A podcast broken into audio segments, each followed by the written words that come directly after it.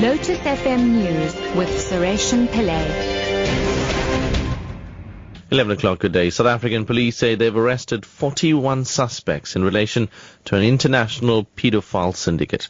An international police team coordinated by the FBI uncovered the pawn ring in January with the arrest of a 37-year-old Southern Cape man at his home in Plettenberg Bay. William Beale appeared in the Knysna Regional Court in the Southern Cape yesterday, where the charges against him were finalized. Spiro Hobasi reports. Bill is facing charges of manufacturing and distributing pornographic material. This comes after police from South Africa and Belgium had subpoenaed his online history and found more than 10,000 porn images on his computer.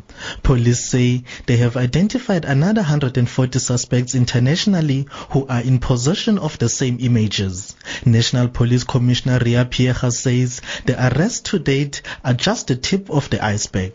Another 34 suspects have been identified and their arrests are imminent.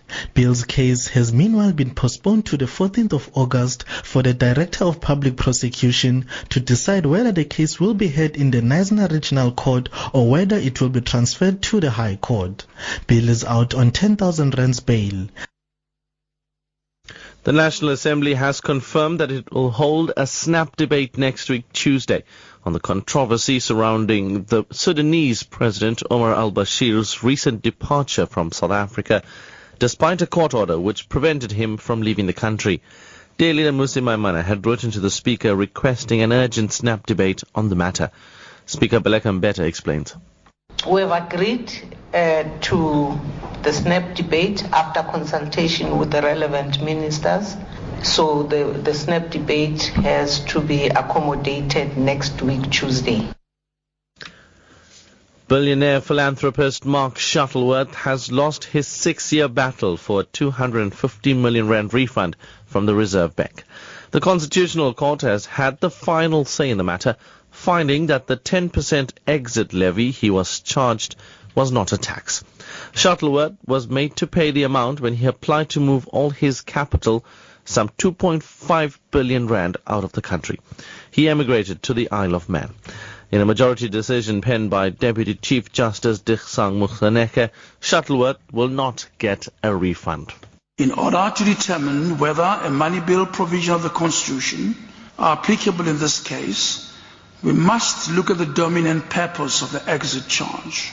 I have found that the dominant purpose of the exit charge was not to raise revenue, but rather to regulate conduct by discouraging the export of capital and to protect the domestic economy. And finally, Serbia's Prime Minister Aleksandar Vucic says he's shocked by Hungary's plan to erect a border fence to keep out migrants. Vucic says the 4-meter fence is not the solution to stop migrants entering Hungary from Serbia. Hungarian authorities announced the plan yesterday, saying the wall would run the length of the 175-kilometer border between the countries. Foreign Minister Peter Szátho says Hungary could not wait for the EU to find a solution to immigration. The BBC's Nick Thor. Those caught are brought here to the Harmanli refugee camp. Many have been on the road for weeks or months. For the children, it's just one more adventure. For the adults, it's the start of a long wait for refugee status after the dangers of the journey. Most of the asylum seekers at this camp are Syrian Kurds. As they fled, some met Europeans travelling the other way to fight for Islamic State. Top story, 11 o'clock. South African police say they've arrested 41 suspects in relation to an international paedophile syndicate. I'm Sureshin Pillay.